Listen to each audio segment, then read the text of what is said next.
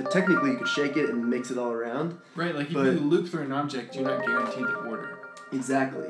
But you can take that tag or that key in this case and Yeah. just pull it out. Yeah. that probably wasn't the right sound effect to use it. and there you go, you got it.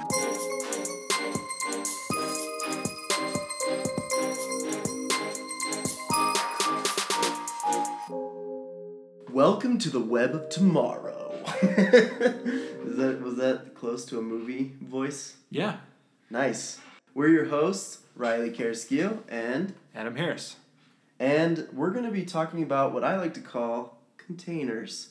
And there are three specific containers we're going to be talking about today: variables, arrays, and objects. So let's start with variables. I'm going to use MDN to give us a little bit of a definition. You use variables as symbolic names for values in your application. So, Adam, give us a simplified and in depth understanding of what variables are. Yeah, I think first we need to say what a value is. Yeah, what is a value? There's a few simple, really simple types of values, and that's like numbers. Mm-hmm. So you open up the JavaScript console and type in one. Yep. Hit enter. You get that same value right back. Um, and then there's strings, which are like alphanumeric characters, like hello world. Yep. Put that in quotes. Um, and then, so those are two basic types. And then a variable is just a place to store that that has like a, a handle that you can use it later. The handle is like whatever you name it. Cool. That's pretty easy. So if you say D- does the audience have any questions?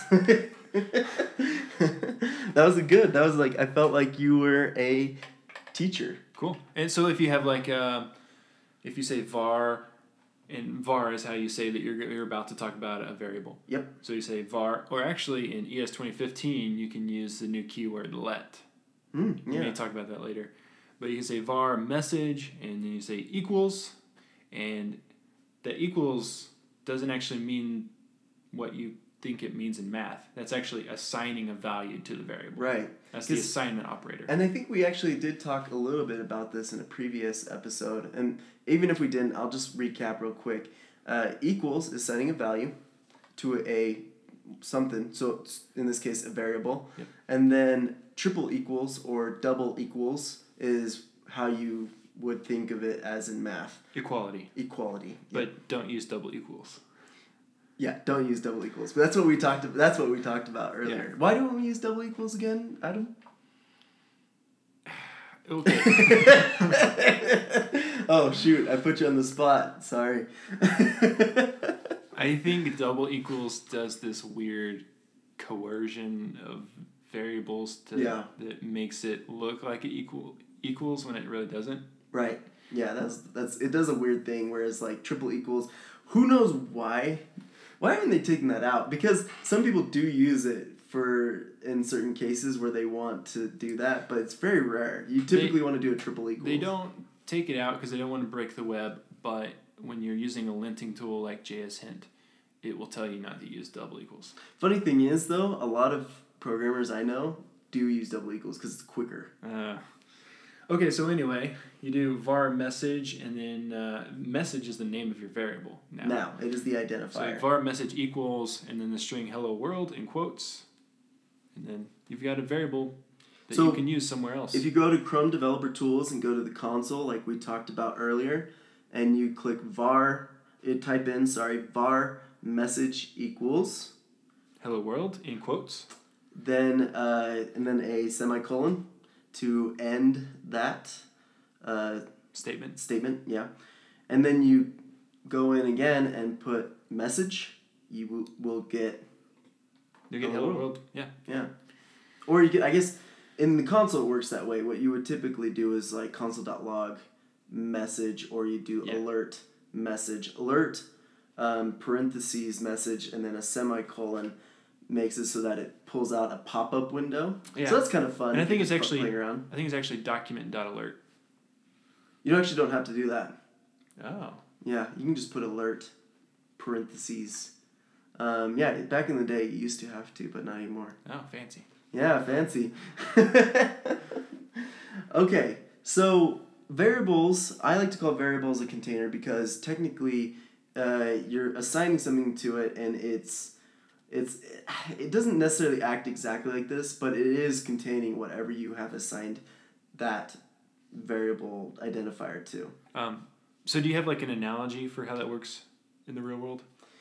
Uh, I actually have a really good analogy, but I want to use it in, with objects when we talk about objects. Is that okay? Okay. Are you talking about the box analogy? Yeah.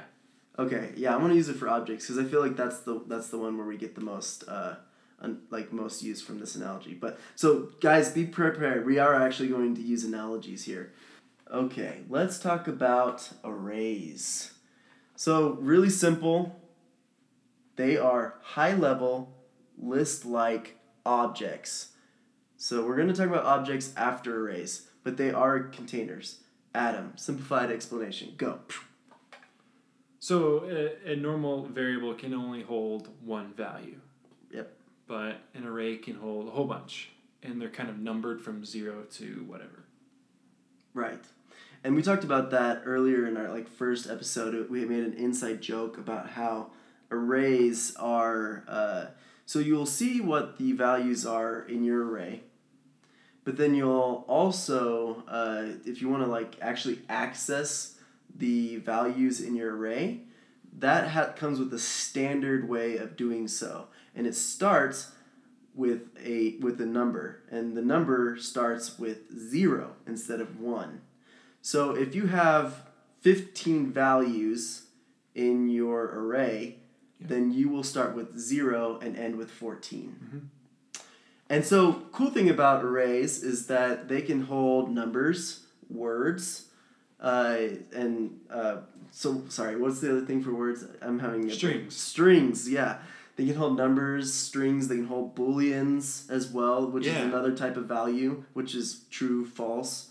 Uh, and then they can also hold other objects and functions Other arrays. or other arrays. So that's the cool thing about them. They have a lot of flexibility with what they can hold in them, uh, but they do have this structure to them in that they follow a pattern of, of being identified with zero to whatever amount of values you have. Yeah, and it's good if you need to keep track of stuff in a certain order. Yeah.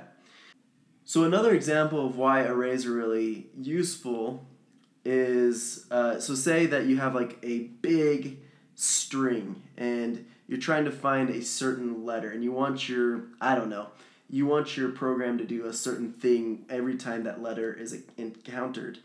Well, uh, you could turn that phrase or that paragraph into an array and you can loop through it.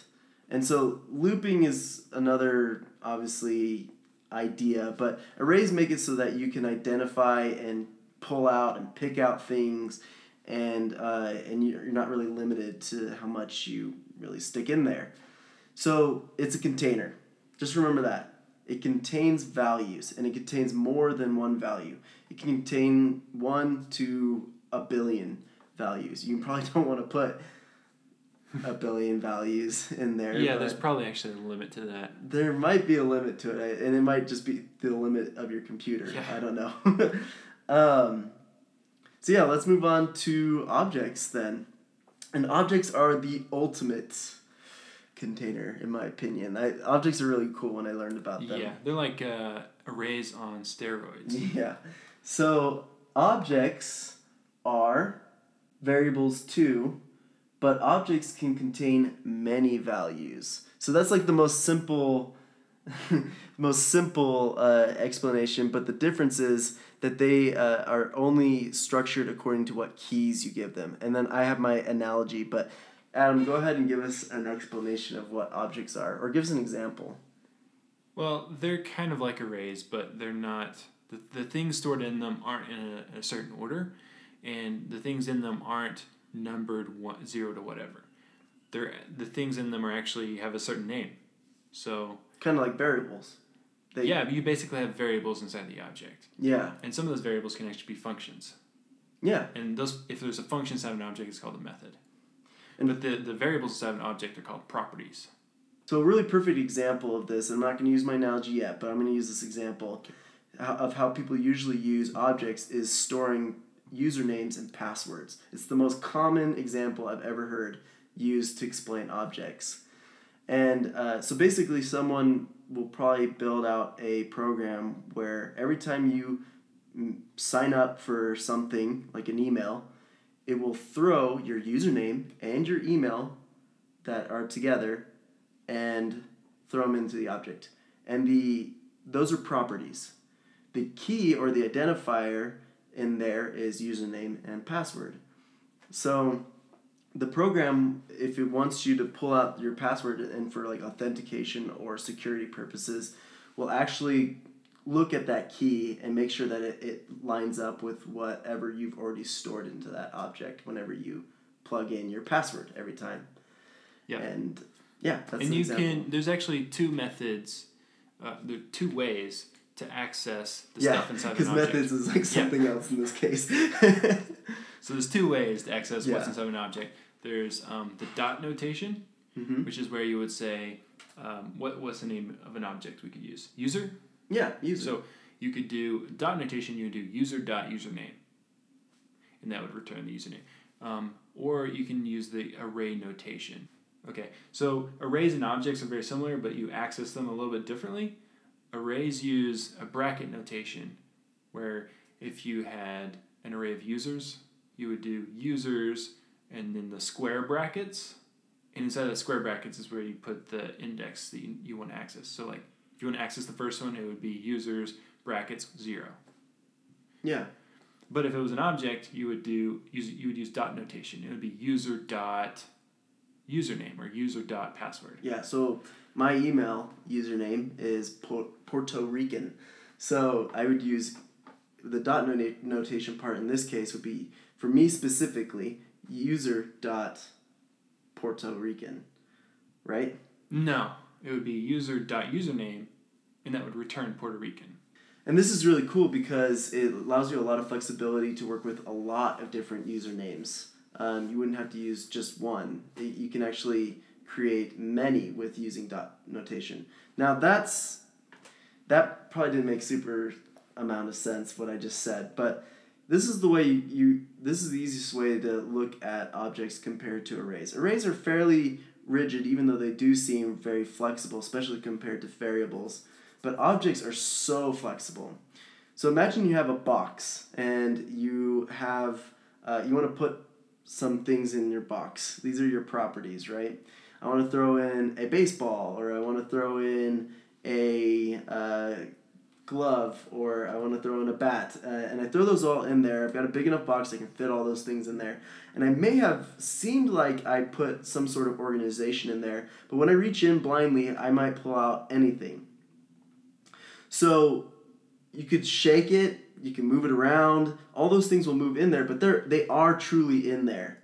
Here's the cool thing though. Within uh, attached to each of those things in there, to the baseball, the bat, and the glove, there's a tag that sticks out of the box. And even though I don't always know exactly where everything is in that box, and even if I reached in blindly and I may not pull out the, the thing that I'm expecting to pull out, uh, I could grab that tag because it's attached to that property or that value that I'm looking for. And so that's what keys are. And that's what this username thing is. It is attached to my actual username. Right. And even though my username is in that object, in that box, I can pull on that tag, that key, and pull out my username. Right. Username is the key. Puerto Rican is the value. Exactly. Well, I can't imagine an actual box like that where you've got these tags that are always nicely sticking out of the I know. Yeah, that, and that's the cool thing about objects is that objects are um, they're set up to be super flexible. You can do all sorts of things with them. You can store all sorts of things in them, but you have a way to pull those things out whenever you want to. So next week we're gonna talk about um, Polar bears and how you can use them to speed up your internet speed. Yeah. You put the polar bear in your JavaScript engine. Yeah, I've heard of this. Yeah, because actually JavaScript has this really cool spell where you can minify live beings and throw them into digital code. so look forward to that.